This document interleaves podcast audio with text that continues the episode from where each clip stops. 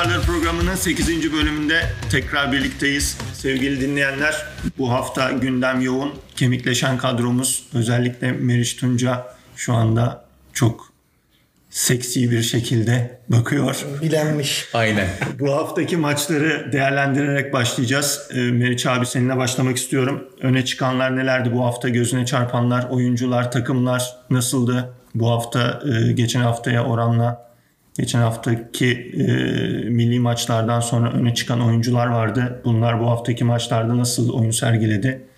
E, senden alalım. Gözüme çarpan e, deplasman takımları haftası oldu. Eğer e, Çaykur Rize Ankara gücü maçındaki o hakem hatalarını işte Alper'in haksız yere atılması falan saymasak belki o maçta tam tersine bir skorla bitecekti. Zaten e, 9 maç oynandı. Hatay maçı ertelendi. Hatay Erzurum maçı.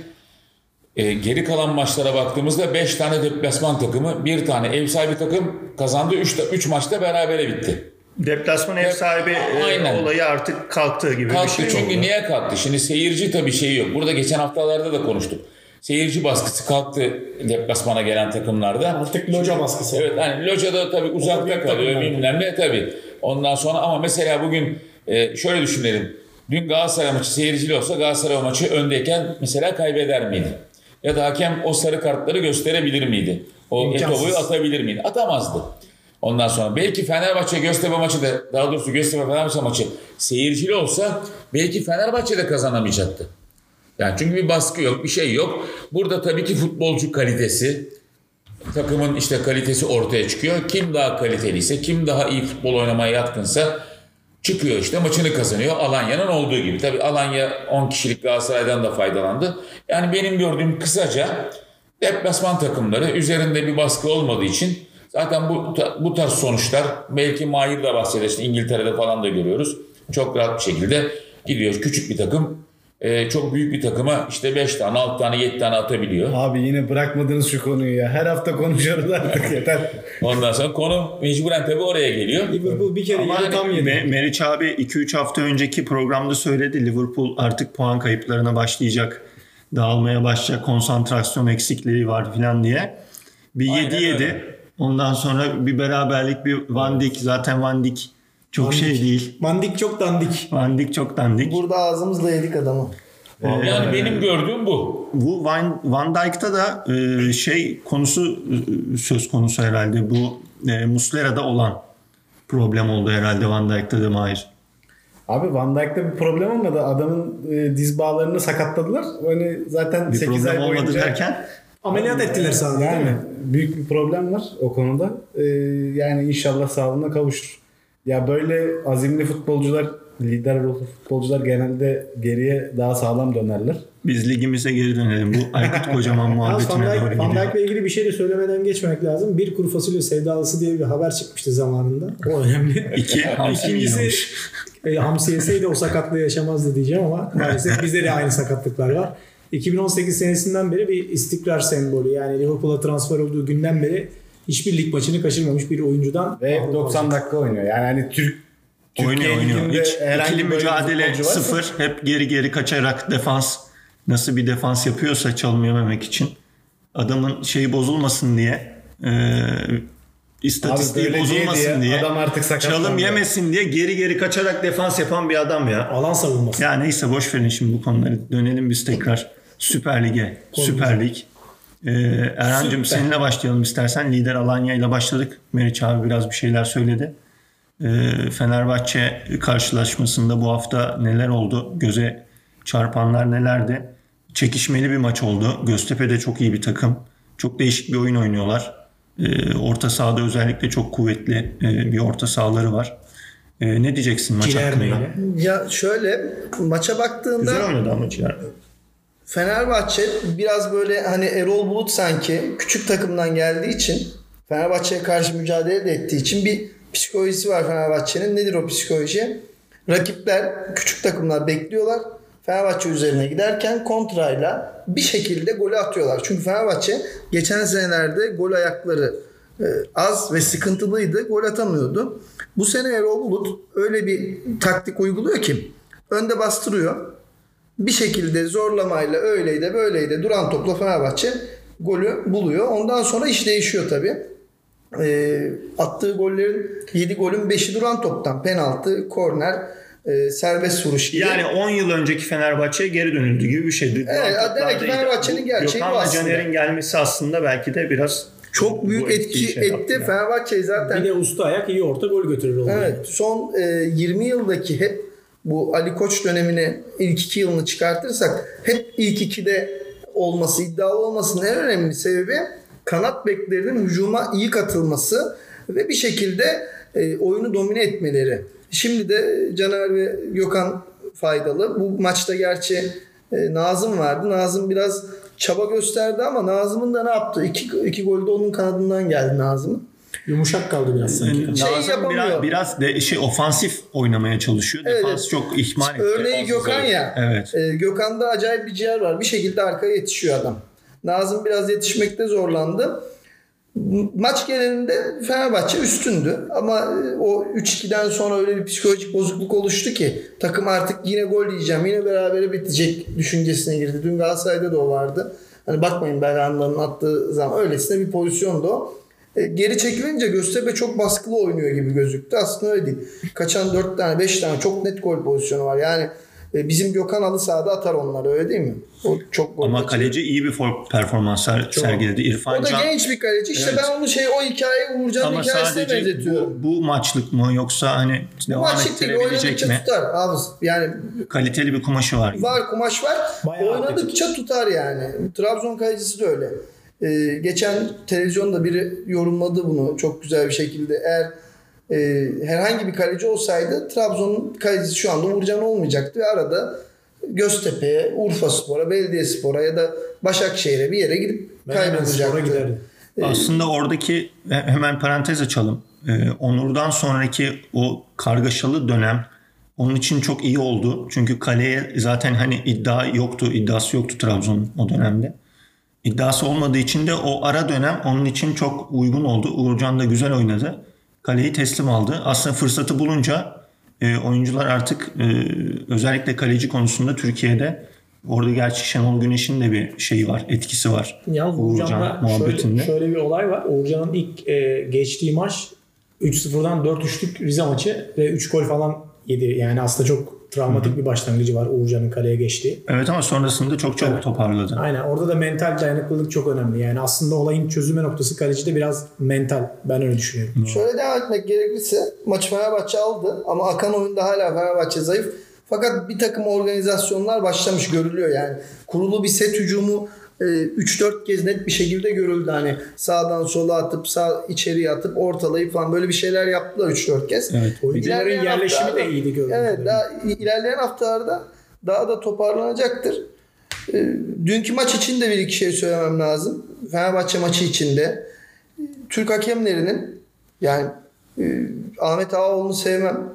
E, doğru bir insan olduğunu da düşünmüyorum ama gerçekten bozuk saat bile bazen doğru şeyi söyleyebiliyor. Yabancı hakem gelmesi lazım. Yani bu şekilde seyirci yokken hiç baskı yokken dün Aynen. verilen pe- verilmeyen penaltı ya da e, zorla çıkan kartlar Fatih Terim'in kenarda kalabilmesi Fenerbahçe maçında verilen penaltı yani e, şaşılacak düzeyde. Hani ben şey bekliyorum Galatasaray'dan. Çok ciddi söylüyorum bunu ya şaka değil. Gelecek hafta Galatasaray'da 40 saniye geç başlar diye bekliyorum. Çünkü yani öyle bir düzene dönüştü ki bundan çıkar sağlamaya çalışıyor kulüpler. Gerçekten hakkı yenen kulüpler işte Ankara gücü. Adamlar 5 tane yediler. Adam diyor ki 10 kişi olduğum için yedim. Hakem düzgün olsa yemeyecektim diyor. Doğru, diyor. Zaten öndeydi. Doğru. Kimse onu iplemiyor. Fakat Galatasaray Fatih Terim işte bizim maçta çok fazla inceleniyor diyor. Sağlık raporu gibi. Bir hafta Sağlık evvel raporu 4 dakika uğraştılar senin yediğin golü iptal etmeye. Yani bu düzenin biraz değişmesi lazım. Her hafta değiniyoruz ama Yani evet bir saçmalık var. Mesela e, olmayan bir penaltı verildi Serdar Aziz pozisyonunda. Sonra olmayan bir el verildi. Serdar Aziz haklı olarak isyan etti. Orada da bir kırmızı kart çıkması lazım. evet O da çıkmıyor. Yani çok e, o kadar böyle dengesiz bir durum var ki.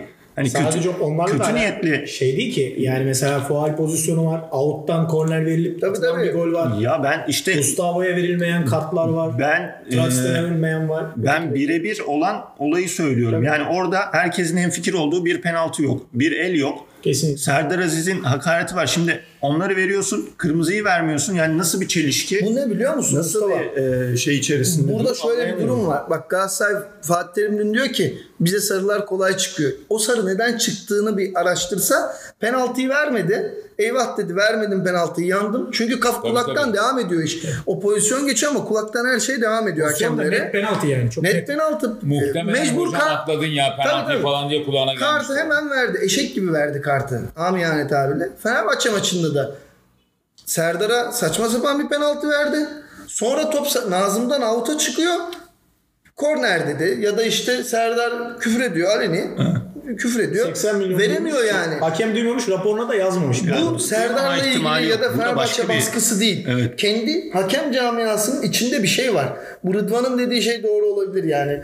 Bir kaos yaratmaya çalışıyorlar bence. Evet evet o, o tarzda bir şey var. Yani çünkü memnun olan şey yok da, e, hakemden. Kesinlikle. Kulüp yok. Evet. Memnun olan kulüp yok. Hatalar var mı? Bütün maçlarda var. Herkesin hakkı yeniyor. Şimdi bakıyorsun Göztepe isyan ediyor. Fenerbahçe isyan ediyor. Trabzon geçen hafta isyan ediyor. E bu hafta Galatasaray isyan ediyor. Galatasaray'ın oynadığı takım da isyan ediyor. Yani çok acayip bir e, şey var. Şimdi daha açık bir şey Kaos söyleyeyim. şeyi var. Fenerbahçe Trabzon maçına %99 onda 9 Ali Palabıyı'yı verecekler. E, Ali Palı şimdi ben de açık bir şey söyleyeyim. E, Fenerbahçeli olarak şimdi derim ki ya zaten Trabzon'un kadrolu hakem Ali Palabıyık. Geçen sene bütün büyük maçlarını yönetmiş. Hepsinde de işte kazanmış. Ondan sonra puan almış bilmem ne falan derim. E bir taraftan da Trabzonlular e zaten bu adam içeride Fenerbahçe maçlarında işte e, hep Fenerbahçe yanlısı kararlar Evet, her- diyecek. kimse memnun Yani değil. kimse memnun değil. Yani Ali Palabıyı verecekler o belli bir şey. Gözüküyor Bu çünkü başlamazsa vermezler. vermediler. Bu sefer vermezler mi? Bence de vermesin. Bence verecekler. verirler bu maçı. Bak sen. Fenerbahçe Galatasaray maçından sonra Ali Palabı'ya tekrar bu maçı vermek Tartışılmayacak bir hakem verim ama çünkü Cüneyt'e diyeceksin ki Ben kim abi Ali tartışılmayacak? Palabıyık Cüneyt Çakır da verirse- versen tartışılacak. Ali Palabıyık verilirse kimin kazanacağını söyleyemem.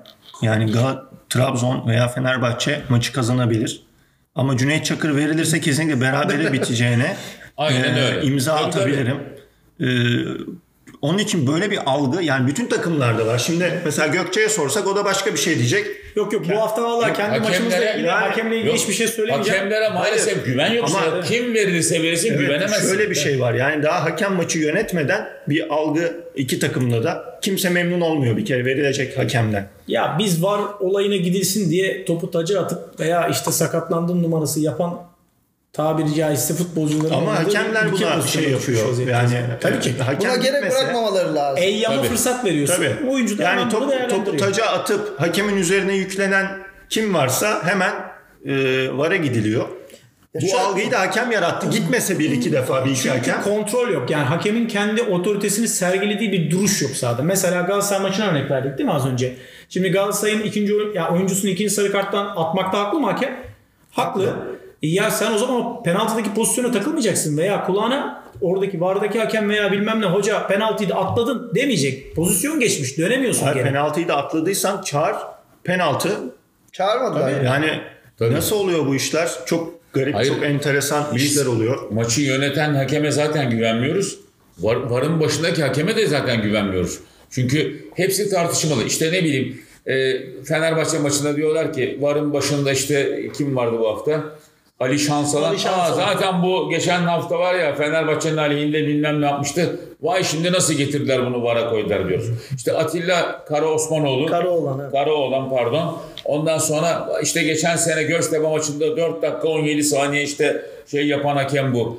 İşte golü iptal ettiren ondan sonra penaltıyı kurtarmıştı işte Altay döndü gitti gol oldu. Vay onu iptal ettirdi bilmem ne. Özellikle bilerek verildi falan deniliyor. Yok işte güven yok. Yani bugün Hayır, bunu, o mesela o atamayı yapmak da doğru değil. Geçen sene 4 dakika 17 saniye bir pozisyonda olumlu olumsuz bir sıkıntı yaşanmış. Aynı hakemi aynı stada maça yolluyorsun. Bu doğru değil yani. MHK'nin başta Tabii o da- söylemiş o- evet, ba- aynen yanlış öyle. şeyler O da deniyorlar. yanlış. Mesela şey de çok enteresan. Geçen hafta bir tepkisi oldu Trabzonspor'un. Biliyorsunuz hani 40 saniye Hazırlık maçında. geç başladı. Ee, sonra bu hafta Trabzonspor'la. evet bu hafta Trabzonspor maçında mesela çok minimum hakem hatası oldu. Hatta hiç olmadıya yakın. Yani böyle maç yönetilebiliyor demek ki. E, niye böyle yönetilmiyor? Yalnız bir kaos hakemin de bir payı var. Şimdi e, Bahattin Şimşek isteniyor. maçı izlediğinde görüyorsun. Şimdi Bahattin Şimşek'i ben hakem olarak da takip ediyorum. Düzgün, soğukkanlı maç yöneten, iletişimi de iyi olan bir hakem. Şimdi ben hep aynı şeye geliyor. Az önce kaleci örneğinde de bu. Bu olay mental bir olay. Yani sen hakem yaptığın kişide öncelikle mental dayanımı en üst seviyeye çıkartacaksın. Bu mental dayanımı testinden geçirdikten sonra fiziki kondisyonda oydu buydu bakıp da hakem yapacaksın. Şimdi bu maçlarda mesela baktığın zaman Galatasaray maçında Galatasaraylı oyuncu geliyor hakeme bir itiraz ediyor. Hakemin suratının ben morardığını değiştiğini görüyorum. Yani daha oradaki o durumla veya Fenerbahçe maçında Serdar resmen adam öldürmeye kastetti yani. Eğer ki Covid virüsü taşıyorsa Serdar Aziz hakemin yüzüne attığı tükürüğün haddi hesabı yok küfrederken veya söylenirken. E şimdi bunlarla başa çıkamıyorsa, mental olarak bir dayanım sergilemiyorsa, sergileyemiyorsa Türk futbolundaki hakemler e nasıl bunlar maç yönetecek bu adamlar? Nerede hangi otoriteyi sergileyecekler? Evet aynı noktada buluşuyoruz aslında. Bu hafta Trabzon maçını hemen biraz değerlendirelim. Valla ben dakika. Trabzon adına sevindiğim tek şeyi söylüyorum. Trabzon e, iyi başladı aslında fena başlamadı ama iyi başladı derken şöyle e, dağınık bir futbol oynuyor. Bastırıyor gibi gözüktü ilk başta. Hatta birkaç tane de gol kaçırdı. Gol Dengesiz bir pres. Kalecinin çıkardığı 2-3 tane çok Evet. e, böyle gol olabilecek pozisyon var. Hatta parmaklarının ucuyla bir tane Kesinlikle. çıkardığı top var. Mert formdaydı. Ama ondan sonra sanki böyle 25 dakikalık bir kondisyonu varmış da Trabzonspor'un. Ee, daha sonrasını götüremiyormuş gibi bir şey oluştu. Ve e, golü yedikten sonra da Trabzon takımı tamamen bireysel olarak gidip gol atmaya çalışan bir takım haline dönüştü. İşte burada psikolojik üstünlük çok önemli ya. Şimdi bir takım lige nasıl başlarsa iyi kötü böyle devam ediyor. Ben bu örneği Fenerbahçeliler farklı düşünmesin. Geçen seneden örnek vereceğim. Şöyle vereceğim. Geçen sene lig başladığındaki iyi kadrolardan bir tanesiydi. Gene Fenerbahçe'ydi ve Fenerbahçe ilk 5-6 haftada resmen hakem hatalarıyla doğrandı. Ben bunu bir Trabzonlu olarak net bir şekilde söyleyebiliyorum. Şimdi bunun benzeri bu sene aynı şekilde Trabzonspor'a operasyon olarak çekildi. Bunu çektiğin zaman bir takımın takım olma olgusunu, o birlikteliğini, beraberliğini, direncini de kırmış oluyorsun. Direnci kırılmış bir takımla sahaya çıkan bir Eddie Newton var. Takım buna rağmen ilk 25 dakika dediğin gibi güzel bir pres yaptı. Oyunu kendi kontrolünde götürdü. Deli dana gibi saldırdı. Tam tabiri caizse deyim bu. Ee, onun karşılığında gol gol gelmedi. Gol gelmedikten sonra orta sahada müthiş bir boşluk çıktı. Zaten 4 tane as oyuncun senin e, yok cezalı. Kırmızı kart veya sarı kart cezalısı veya başka bir sıkıntılar var. Sakatlıklar var, gelemeyenler var. Bütün bu durumlar ortaya çıkınca e, orta sahadaki yaşanan boşluk orayı kesemeyen bir durumda direkt stoperlerle karşı karşıya kalan bir İrfan Can akıllıca bir vuruş yaptı. Son derece zekice. Kaleci de avladı. Biraz da şansı oldu. O top Kesinlikle. oradan geçmedi, geri geldi, vurdu filan. Ama güzel bir vuruş. Çok teknik bir vuruş. Gerçekten saygı duyuyorum. Burada önemli olan şey şu. E, ikinci yarının başında özellikle Başakşehir topu öyle bir çevirdi ki bir 10 dakika neredeyse Trabzon topu alamadı. Eski Başakşehir gibi oynadı. E, Başakşehir iyi oynadığından değil Trabzon topu alamadı. Yani benim en çok üzüldüğüm an o ikinci yarıdaki o ilk 10 dakika. Çünkü en büyük refleksi e, dermen gereken andasın. 1-0 mağlupsun ama yani oradan toparlayabilirsin, götürebilirsin. O direnci ortaya koyamadı takım. Koyamayınca takım çözüldü tabiri caizse. E, Trabzon adına benim en çok sevindiğim şey ilk defa bu hafta hakem hatasıyla yenilmedi Trabzon.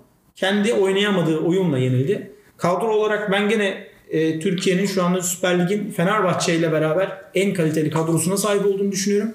Ama yarıştan uzak bir durumu var. E, forvet sorunlarını ve topu oyuna sokmadığı 3. bölgedeki sorunu çözemiyor. E, presi de gerçekten abartarak yapıyor ve takımın çok çabuk yorulmasına sebebiyet veriyor. İlk golü bulup kurtarmaya çalışıyor ama bulamayınca takım düşüyor. Yani bunun önüne geçemiyoruz. O yüzden Trabzon'la ilgili genel olarak söyleyebileceğim şeyler bu yönde. Fakat hakemler konusuna tabii daha detaylı değiniriz ama e, Hakemlere gireceğiz birazdan. Burada bu transfer ve maç e, hani bir şey daha söyleyeceğim. kadrolarla alakalı geçiş yapacağım Mahir'e. Sen O söylemeden En son şimdi az önce güzel bir şeyden bahsettin. Fenerbahçe ile alakalı beraber ortak konuşulan konu. Şimdi duran toptan gol bulan bir Fenerbahçe var. Usta ayaklardan gelen goller var. Duran top önemli. Bizde Trabzon'da duran topu kim kullanıyor? Abdülkadir. Abdülkadir eyvallah Türk futbolunun yetenekli bir oyuncusu olabilir ama Abdülkadir'i parlatacağım diye e, forvet arkasına transfer yapmayıp Abdülkadir'e serbest oyun oynatmaya çalışıyorsunuz. Aynı zamanda Abdülkadir'i duran topla e, bir şeyler yapmak için itiyorsunuz ama bu çocuğun topa vurma yeteneği yok. Zaten atabildiği gol de yok. Yani bazı gerçekler var. Bunları bilerek doğru adamlara doğru güçleri vermek lazım. Oyunu da böyle kurgulamak lazım diye düşünüyorum. Evet. Burada e, kadrolardan bahsederken e, az önceki oyunla alakalı da Erhan'a bir ekleme yapmak istiyorum ben. Bu duran toplarla alakalı Fenerbahçe'nin bu hafta göze çarpan şey şuydu. E, karşı karşıya e, çok fazla pozisyon yakaladı. Normalde yakalayamıyordu. Karşı karşıya yakalayıp ka- kaçırdığı en azından 3-4 tane veya boş kaleye kaçırdığı bir gol var. Bunların hiçbirini bu haftaya kadar yakalayamıyordu. Bu hafta e, yakalayıp yapamadı. E, transferler konusunda da e, çok ilginç aslında istatistikler var. Burada sözü Mahir'e vermek istiyorum. E, Mahir bize biraz açıklar mısın e, Süper Lig'de e, son yıllarda e, yapılan e, transfer sayılarıyla alakalı ilginç bir istatistiğin var Evet, senin. e, o konuyu biraz geçen bize günlerde açarsan. e, önüme düştü bu istatistik. Seninle de paylaştım hatta görür görmez. E, Süper Lig'de son 5 senede toplam 1410 tane transfer yapılmış. Transfer derken alınmış mı bunlar yoksa hem alıp hem satılanlar mı? Yok abi 1410 alınan yani gelen şey bu. Maşallah. Ee, 28 kişilik bir kadro var zaten biliyorsunuz. 3'ü altyapıdan olmak zorunda.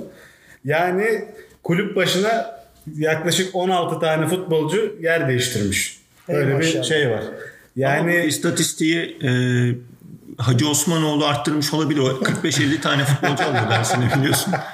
Yani Koç da olabilir. yapmış olabilir son iki Ali senede. Koç da son 2 senede. Yani 31-18'de 49 futbolcu da Fenerbahçe'ye geldi. Tabii abi yani hani bu kadar değişimle Son iki ki buçuk senede. biliyorsunuz hani daha öncesinde de e, bunu kendi sohbetlerimizde söylemiştim. Bir kadronun e, başarılı olabilmesi için en az 5 sene beraber oynaması lazım. Zaten Şampiyonlar Ligi alan takımlara bakıyorsunuz. Biz topçuyu 35 yaşında alıyoruz zaten. 5 sene oynayacak adam. 40 yaşında. Doğru. Bağkur'dan emekli olur. Mezarda bekliyor kalıyor.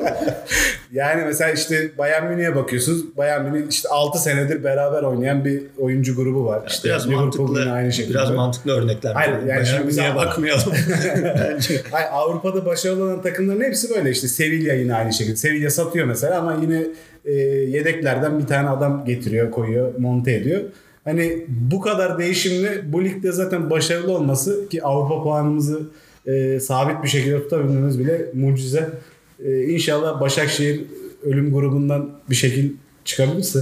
Gol atsın yeter. Yani, Yani işte benim, ne kadar eksi benim açık söyleyeyim Manchester United'dan puan alır veya belki bir galibiyet alabilir ümidim vardı.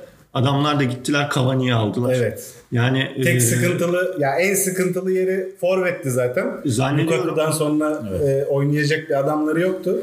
Ama yine defansları çok sıkıntı. zannediyorum son 10 yıldır e, Beşiktaş ve Galatasaray'ın kurallarını toplasan böyle bir grup çekmemişlerdir. Neyse çok bize ortak abi. geliyor Fenerbahçe'ye bir tane. O anlamda iyi yani. Sıfır çekecekler. Yok Tekrar ben sıfır çekeceğine inanmıyorum. Ben beraberlik alabileceklerine Çeker, inanıyorum çeker. kendi sahalarında. Beşiktaş'a rakip olmasalar da Ee, belirli O da Abi, olabilir yani. yani Onu da evet, egale bir de- edebilirler. Ya şimdi Paris Saint Germain diye bir gerçek var. Hiç sağ solu Ya şimdi bak çok Belli ilginç olmaz. bağlantılar var. Geçen sene Paris'te Galatasaray oynadı. evet. Paris belki 10-0 yapabilirdi. 1-0 bitti. 1-0 bitti maç. Ama yedek takımla çıktığı maç da var. Olsun bu şey ben şey bağlıyorum. Beynin Beyin Sports'un burada Evet, olması, tabii. Türkiye'nin Katar ilişkileri, Başakşehir'in Katarlılara satılmaya O iş çalışması. olursa anca Manchester maçında falan olur. Evet. De Manchester'ın şey- oradaki maçında 8 Ya olur. işte Bayern Münih gelmedi diye dua etmemiz lazım. Abi- Bayern Münih gelmedi. Şey ekleyeyim arkadaşlar. Avrupa puanı falan diyoruz ya biz biraz realist değiliz yani. Şimdi bakın Fenerbahçe X'i aldı, Galatasaray Y'yi aldı, Beşiktaş Z'yi aldı. Hemen bir güzellemeler şöyle vuruyor topa Twitter'da şurada burada spor programları yıkılıyor. Hemen Meriç abi bilir mesela şey, Türk spor medyasında en çok prim yapan şey transfer haberi. Aynen öyle. O yüzden Transfer yalan döneminde zaten Tabii. gazetelerin tirajları artar. Aynen. Aldığın yere bak Stocks'ten alıyorsun. Ama yani söylüyorum tam bilmiyorum. Ama İngiltere Premier Lig'in Ankara gücüsü. küme düşen Evet. orada tutunamamış takımından topçu alıyorsun ve aldığın topçuyla iddian şu. E, Manchester'ın grubuna düşeceksin. Onunla mücadele edeceksin. Ya biz bu ekonomik olarak buna mahkumuz. Evet. Ama yok yani realist olalım. Yok, Bunu makas da açılıyor zaten. Yani Ya makas çok açılıyor. Gelir makas çok çok açılıyor daha da açılıyor. Türkiye Futbol Federasyonu'nun özellikle BİM geldikten sonraki para politikası yayınla alakalı Evet. çok e, böyle bir bilinmeze sürükleniyor. Hatta Rezil son, bir politika. Son Kulüpler Birliği'nde şöyle bir karar alındı. Bundan sonraki yayın sürecinde kulüpler de e, yayın havuzunun karar merciisin merci olacak diye. Çünkü şu anda tamamen federasyon istediği gibi para alıp e, yönlendiriyor. Aynen. Takımlar bu işin içinde olmalı. Ya bir de sorumluluk alırsa dediğim gibi kulüplerde bu havuzun belki bir şekilde yönetiminde Bir bu de- sorumluluğa mecbur kalırlarsa ona göre de davranmak mecburiyetinde Bir de bizde. İngiltere gibi bir e, kıstas gelmesi lazım. Nasıl orada bir önceki sene milli maçlarının %75'i mi 80'i mi oynayan Oynuyorsa. oyuncu geliyor. Yabancı işte İngilizceyi Aynen bilmesi lazım bilmem ne falan. 35-40 Ondan yıllar sonra da olmamalı. tabii yani burada da böyle bir şey olması lazım. Şimdi hiç ummadığımız yok Zambiya'dan, Tanzanya'dan, adalarından, evet. oradan buradan ondan sonra oyuncu geliyor. Vallahi tanıyamıyorum yani. Ben de tanımıyorum. Ama Her seviyemiz o abi. İşte Şimdi da Fenerbahçe'ye oynayacağı getirmeye bir ülke lazım. Kendi- Türkiye var işte. Kendimiz olmadığımız yerde görüyoruz Bak, herhalde. Cavani'yi getirmeye çalış Fenerbahçe. Getirebildi mi? 5,5 milyon euro da Getirebilir miydi? Bunu kabul Getiremediler. ama Çünkü adam orada oynamak bunu istemiyor. kabul ediyorum. Ama Diego Costa'yı şimdiden Fenerbahçe'nin şeyde e, Diego anlaşma Costa yapmak istemiyorlar. O da ama yaşlandı. Hırvat milli takımından, Sırp milli bir şey olacak. takımından, işte ne bileyim şeyden belki Alman milli takımından, İngiliz milli takımından getiremezsin. Evet. Yani Fransız milli takımından getiremezsin ama işte Afrika'dan o zaman milli oyuncuyu Ya getireceksin. bizdeki sıkıntı Şey oydu abi. Hani biz mesela tamamen işte yabancı kuralın önünü açtık. Hani yabancı topçu oynayabilir sınırsız şekilde. Serbest Ama bıraktık. herhangi bir kriter koymadık. Tabii kriter yok. Yani mesela her ülkede Tabii. bu kriter var işte. Tabii. Mesela işte e, İspanya'da diyor ki işte Avrupa Birliği üyesinde bir ülkeye vatandaşıysa sınırsız gelsin oynasın diyor mesela. Ya da işte İngiltere dediğin gibi milli maç zorunluluğu getiriyor. İşte her takımı mesela e, demiş ki sen şu kadar e, altyapından oyuncuyu milli takıma kazandırmak zorundasın. Şu kadar saat oynatmak zorundasın. Mesela adamlar bu e, revizyonla beraber milli takımda bir başarı elde etmeye başladılar. Yani bizdeki sıkıntı o. Biz de e, bir kuralı iptal ettik. Bizde kural göre. şöyle 8 olsun, 6 artı 2 olsun, 10 olsun. 15 Ben olsam Onu onu üç mesela sene Belçika'yı incelerim. Şu Evet anda- Belçika inanılmaz bir Evet dünya futbolunda birinci sıraya çıktığı için Belçika normalde bizim milli takımlar düzeyinde yendiğimiz bir Evet, ülke. çok rahat yendiğimiz. Hem de orada yani gidip orada ben de Ama. İskandinav ülkelerinin de Ki yani- ligleri de çok zayıf Evet, bir şey. Ki takımları Tabii da yeniyorduk, eliyorduk, bilmem Evet. neler yapıyorduk ama şimdi ne takımlarını yenebiliyoruz ne milli şey takımını zaten bu arada geldik. Aynen. Yani adamlar Ama onlar da işte dünyada 7-8 sıralamada sene önce bir reform hareketi başlattılar. İşte Almanya'ya sanırım çok farklı bir yenilgileri oldu. Ondan sonra hani bu iş böyle gitmeyecek. Biz bir reform yapalım dediler. İşte altyapıya gerekli yatırımlar yapıldı. Kulüplere işte bütçeler çıkartıldı. Hani milli takıma oyuncu yetiştireceksin gibisinden. Bu Şampiyonlar Ligi'ne kalan Danimarka ekibi hangisiydi? Midland mıydı? Tam hatırlamıyorum şu anda ama Sanırım. onların elediği iki takım var. Yani geçtikleri e, turu geçerek geldikleri bir yer var. Çok ciddi bir başarı. Yani kulübün Evet. bütçesiyle karşılaştırdığınız zaman ortaya koydukları başarı çok ciddi ve bu tesadüf bir başarı değil.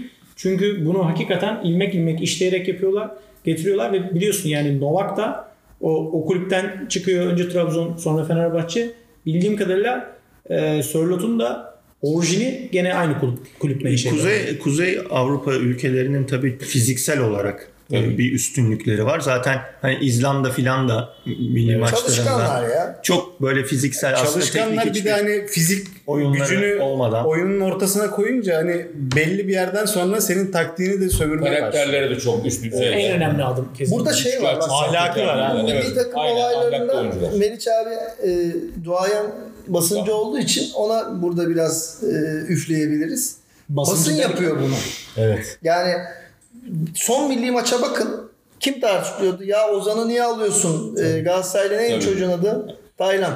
Taylan oynamalı diye. Ya bakıyorsun şimdi öyle bir hale geliyor ki milli takıma oyuncu alımı bile basının elinin altından Ama bizim- geçiyor. Yanlış mı Bizim söylüyorum? basının kalitesi ne ki şimdi Meriç abi? Aynen Yanlış öyle. anlama bunu. Sen, Yok, ben- gibi ben- Sen artık ben içinde değilsin diye rahat sallıyorsun abi. Sen şimdi İşin o tarafını bıraktım. 25-30 senelik tabii. hakikaten yani ciddi emeğini belki daha bir de fazlasını vermiş. Tamamen o dediğim gibi daha önce ilk programlarda da konuştuğumuz gibi radyo programcılığından e, gelmiş bir isimsin. Yani bu kadar eski birçok e, yönetmenlikler vesaireler spor kanalları yönetmişliğinde var. Ama şimdi baktığın zaman bu yazar tayfasına ben çoğunu tanımıyorum. Ne iş yapar, ne, neye yarar. Aynen öyle. Yani Vedat Okyarlar vardı, İslam Çupiler Yani işte vardı. Yani Geçen programda konuştuk. Yani olay işte Eşfak Aykaçlardan, Doğan Koloğlu'lardan, İslam Çupilerden, Ondan sonra ne Meriç Tuncalar'dan. e, yok kendim hiçbir zaman için orada Biz söyleyelim. Sen koyma biz koyalım. sonra Meriç ama Tuncalar'dan. Ne bileyim Ziya Şengül, Can Bartular'dan. Haldun Domaçlar'dan. Ondan sonra e, Coşkun Özal'lardan. Şimdi maalesef hiç tanımadığımız tiplere geldi. Abi ama o Çıkıyor ülkemizin adam. her Herkesin alanında abi böyle yani. Twitter ünlüsü. Evet, Instagram adam ünlüsü. mesela dün e, ismini de söyleyeyim. Hatta bu konuda iki, tane de paylaşım da yaptım. Uğur abi. Çıkıyor diyor ki işte Fenerbahçe oradan işte e, sol açıktan şöyle yapsaydı sağ taraftan bilmem yapsaydı. Ya Allah aşkına merak ediyorum. Uğur Meleke'nin futbol oynamışlığı var mı bunu yapabilmesi? Yok yani mimar olmazsan ev yapabilir, yaptırıyorlar mı sana? Karadenizler Mühendis yapıyor olmazsan. abi. Yani yaptırıyorlar mı? Plan proje çizdiriyorlar mı? Çizdirmiyorlar. Doktor değilsen hasta muayene edebiliyor musun? Katılıyorum. Edemiyorsun. Bu ülkede zaman bunu ediyorsun da- abi. Bunu da yapmayacaksın abi. Yani adam çıkmış oraya. Ya bu ne bileyim işte antrenörlere hakaret bir kere. Hikmet Karaman'a ona buna ne bileyim Samet Aybaba'ya. Ya şu anda Taktik anlatıyor tabii taktik anlatıyor. Ya işte soldan öyle olsaymış böyle olurmuş. İşte sağ tarafı şöyle kullansaymış böyle olurmuş. Ya bilginin arkadaş sen. Ben merak ediyorum. Çıksın desin ki ben şurada bak kendini yetiştirmiş de olabilir. Aydan Siyavuş da basketbol oynamamış ama Türkiye'nin gelmiş geçmiş en büyük basketbol antrenörü. Mourinho'nun da çok bir geçmişi. Ondan sonra bak iyi futbol yani şey, basketbol oynamamış Aydan pişmişliği var abi. Ama Evet, Türkiye'nin piş- gelmiş geçmiş en büyük basketbol antrenörü rahmetli oldu gitti. Belki Uğur Meleke'nin de böyle bir e, şeyi vardır. Ben şu anda öyle bir bölümü yani biliyorsun şu anda üniversitelerde her bölümü açmak çok revaçta ya. Şu anda spor yazarlığı bölümünün temellerini attın abi. Bundan Öyle sonra- olması lazım. Bu milli takım yansımaları yani oyuncu tercihleri de etki etmiyor Tabii mu? aynen etmez mi? Ya şimdi biz bak ben yıllarca gazete yönettim. Toplumca etkileniyoruz yani. Ben de mesela e, ben Fenerbahçeliyim bunu zaten herkes bilir. E ben de oraya Fenerbahçe futbolcu seçilmediği zaman ben bir şeyde iyi hatırlıyorum. Ya işte ne olacak Fatih Terim'in milli takımı diye yazı yazmıştım. Bir Malta maçı hatta 0-0 bitti maç. Malta'da yenememiştik biz Malta'yı. Tek kadroya çağırdığı oyuncu Marco Airolo'ydu. Fenerbahçe'nin oyuncusu. Ondan sonra e, e, Türktü zaten. Çağırmıştı ve oynatmamıştı. Ben de hatta maçtan sonra gene e tabi milli takımı Galatasaraylılardan kurarsan olacağı budur. Ondan sonra falan demiş. Şimdi biz de bunu yaptık. Yapıyorlar da zaten. İşte kimi diyor ki Mert Hakan Yandaş oynuyor. Vay burada nasıl Emre Kılınç oynaması lazım. İşte Galatasaraylar e, böyle bir algı peşinde. E, Fenerbahçeliler Mert Hakan Yandaş'ı tabii savunmaya çalışıyor. Bir de orada şöyle bir şeyin de hep üstüne gidiyorlar benim gördüğüm kadarıyla. Ya aman orta saha birbirini tanısın. İşte aynı takımdan orta sahaya alalım koyalım. Bunlar aynı top şeyini güzel götürürler. İşte forveti atıyorum tek takımdan koyalım. Bunların arasında paslaşma olur. Bu algıları yıkmak lazım milli takımda çünkü belki Mahir de buradan örnek verir. İngiltere'deki özellikle kulüplerle İngiltere İngiliz milli takımındaki organizasyon hakkında. Çünkü bence çok farklı futbolcuları oynatabilmek zaten bir maharet. Kesinlikle. Yani orada tabii hazırlık kampları vesaireler olması lazım. Bizde hani e, futbolcular ligde birbirlerini tanıyorlar bir şekilde. E, ama beraber oynama kültürleri yok. E, orada kesinlikle e, yani farklı futbolcuların bir arada sentezlenmesi önemli. İşte İngiliz milli takımına bakıyorsunuz. Hani kaç tane futbolcu aynı takımda oynuyor? Neredeyse yok denecek kadar az. Birbirini tanımıyorlar ama birbirlerinin sistemine uygun bir şekilde hareket ediyorlar. Yani özellikle mesela Belçika milli takımından örnek verirsek Belçika milli takımında birbirinin yanında oynayan topçu yok.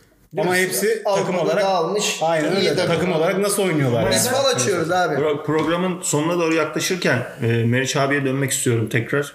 Meriç abi e, yine bir anını alacağız. Var bir tane. yapacağız. Ben bu sene e, özellikle bu konuda hazırlıklı geldim çünkü bir tane olay var. e, Fenerbahçe'nin bu senesini ben aslında 82 88-89 sezonuna çok benzetiyorum. Her ne kadar gol atma açısından benzemese de çünkü o sene daha çok işte 100 gol falan atmıştı. Belki 105 atar. Şimdi e, Olabilir. Daha çok tabii- maç maç, maç Aynen. Sezona 111 tabii çok tabii böyle o zaman da işte Aykutlar, Oğuzlar falan böyle acayip transferlerle girmişti. Yepyeni bir takım kurulmuştu. Ondan önceki senelerde de hakikaten kötüydü Fenerbahçe. İşte e, Samsun'dan 4 yiyor, Sakarya'dan 5 yiyor falan, Eskişehir'den 4 yiyor. Böyle bir kadrosu vardı. Fakat o sene böyle hakikaten çok umutlu başladı.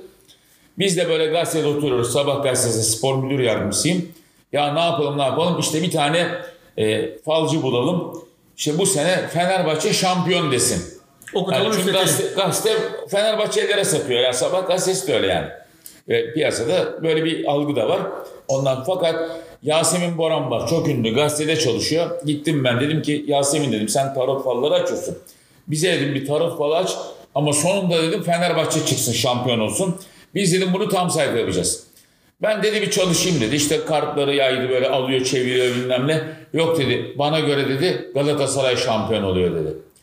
Dedim Dobra da bir kadın o, Gal- bayağı Gal- kadın. evet, Galatasaray şampiyon oluyorsa ben bunu koyamam. Çünkü bana Fenerbahçe şampiyon oluyor deme lazım dedim.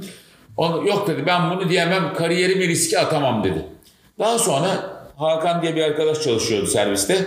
Ondan sonra ya dedi benim dedi teyzem dedi kahve falı bakıyor dedi arada bir dedi böyle dedi. O zaman dedik teyzenin önüne dedik kalları koyalım işte kartları martları koyalım. Bir şey yapalım. Ama dedim yazısını ben yazacağım dedim. İşte götürmüş e, ismi de Hatice. Ondan sonra neyse. İki resim getirdi.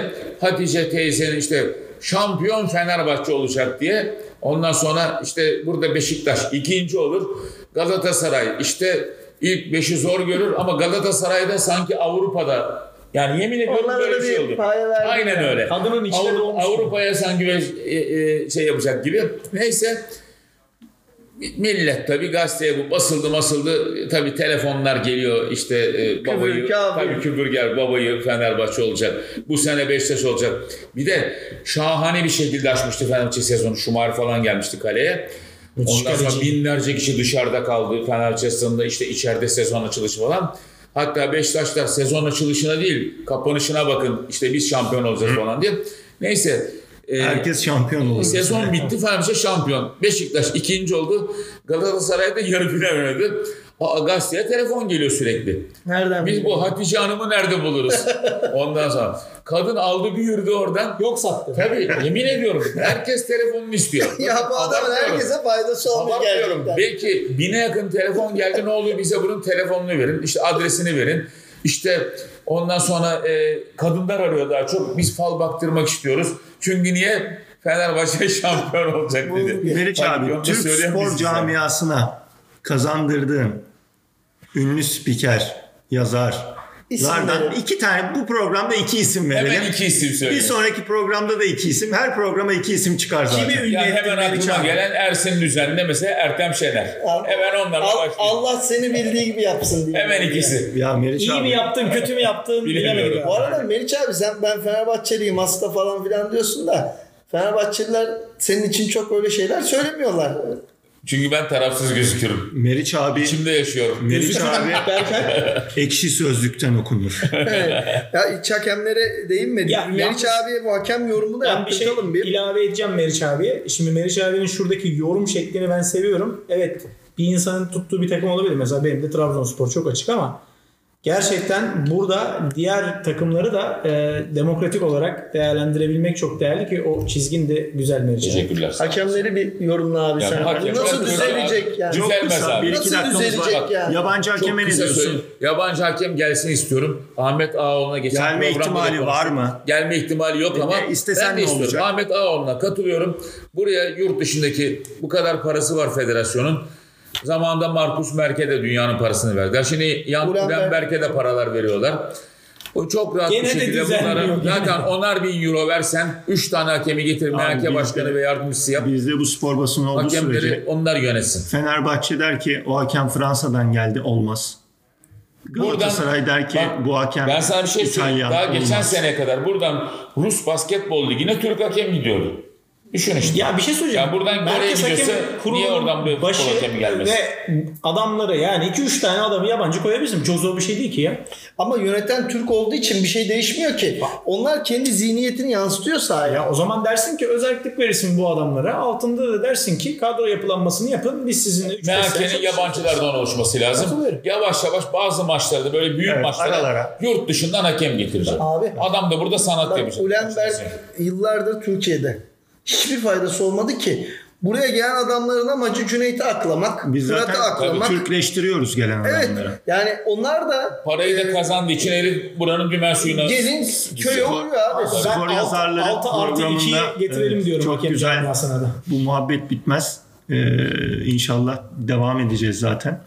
Skor Yazarları programının 8. bölümünün sonuna geldik. Bizi podcast e, adresimizden takip edebilirsiniz. Spotify'da podcast yazın. E, oradan bizi takip edin. Aynı zamanda merhabayetpodcast.com'dan bize görüşlerinizi iletebilirsiniz. Biz dinlediğiniz için teşekkür ediyoruz. Yorum yapan bütün arkadaşlarım adına hepinize iyi günler diliyoruz.